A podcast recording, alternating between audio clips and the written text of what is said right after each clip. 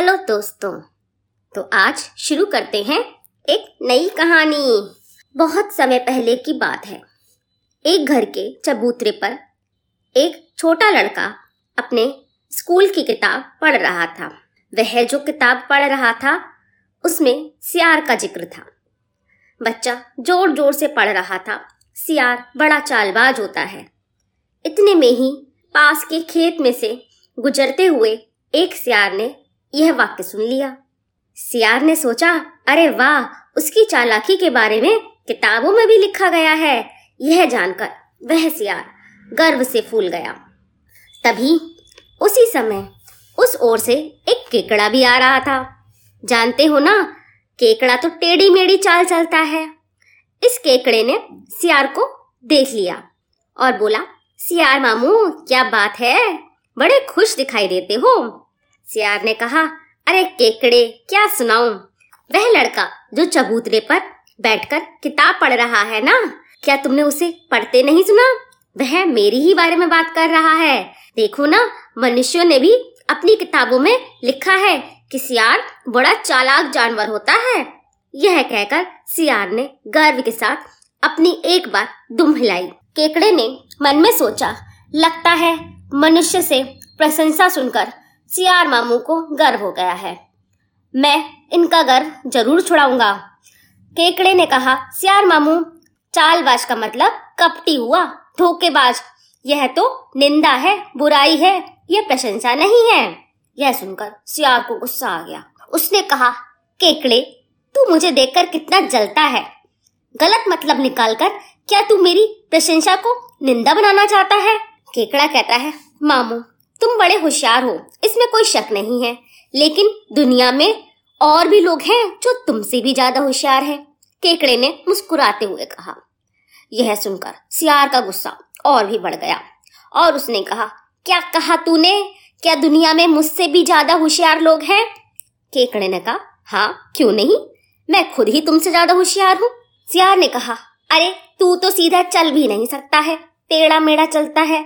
तू मुझसे ज़्यादा होशियार कैसे हो गया? तब केकड़े ने अपनी हँसी दबाकर कहा, मामू, अगर हम सीधे चलने लगे तो फिर हमारी बराबरी कौन करेगा? सियार ने कहा, ज़्यादा बकवास मत करो। केकड़े ने कहा, ठीक है सियार मामू, अगर तुम चाहो तो हम शर्त लगाते हैं। तब मालूम हो जाएगा कि हम दोनों में से कौन तेज चलता है। केकड़े की यह बात सुनकर सियार को बड़ा आश्चर्य हुआ। लेकिन सियार ने कहा अच्छा चलो, हम दोनों खेत के इस पार से उस पार तक दौड़ लगाएँगे। देखते हैं कौन जीतता है। केकड़े ने सियार की चुनौती मंजूर कर ली। दोनों दौड़ लगाने के लिए तैयार हो गए। सियार कहता है अच्छा ठीक है, हम दोनों एक ही लकीर पर खड़े हो जाते हैं। केकड़ा कहता है, कोई ज़रूरत नहीं है। मामू, मैं आपसे तेज दौड़ता हूँ, इसलिए मैं आपसे पीछे खड़ा भी हो गया। तो भी मेरा नुकसान ना होगा, यह कहकर केकड़ा सियार के पीछे खड़ा हो गया। सियार कहता है, हम दोनों में कौन जीतेगा? इसका निश्चय कैसे होगा? इसके लिए हमें सरपंच चाहिए। उसी समय एक कौआ उधर से उड़ता हुआ आया। केकड़े ने उसे पुकारा कौआ काका कौआ काका, जरा इस खेत के उस पार जाकर बैठ जाओ और हम दोनों की दौड़ देखो। हम दोनों में कौन वहाँ पहले पहुँचता है यह तुम्हें बताना होगा। कौए ने उसकी बात मान ली और खेत के उस पार जाकर बैठ गया। सियार ने एक, दो, तीन करके दौड़ लगाई, लेकिन केकड़ा खड़ा रहा और सियार के तीन कहते ही लपक कर उसकी पूछ पकड़ ली। इस तरह उसे दौड़ने की ज़रूरत ही न रही। सियार पल भर में कौए के पास पहुंचकर पीछे मुड़ा और पुकारने लगा, अरे केकड़े, कहाँ है तू?